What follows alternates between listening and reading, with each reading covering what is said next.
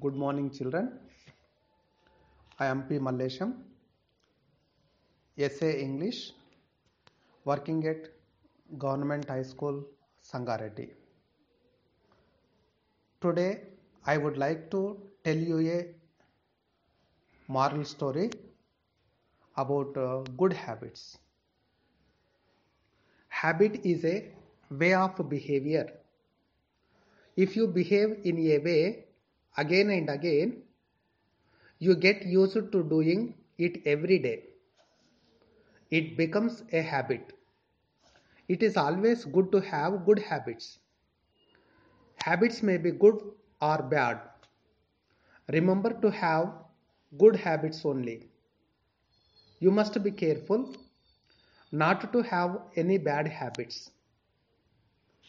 Your mother wakes you up early in the morning.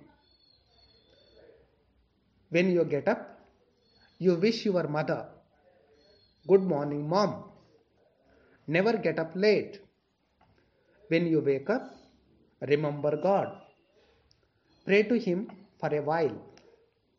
Then brush your teeth and have a bath. Take your breakfast and get ready for school. Go to school in time. Always be punctual to the class.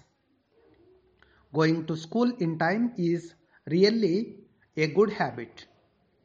When you see your teacher, greet her politely. Good morning, teacher. When the teacher is teaching lessons, listen to her with attention. Clear your doubts with the help of your teacher. Always speak to her in a low voice.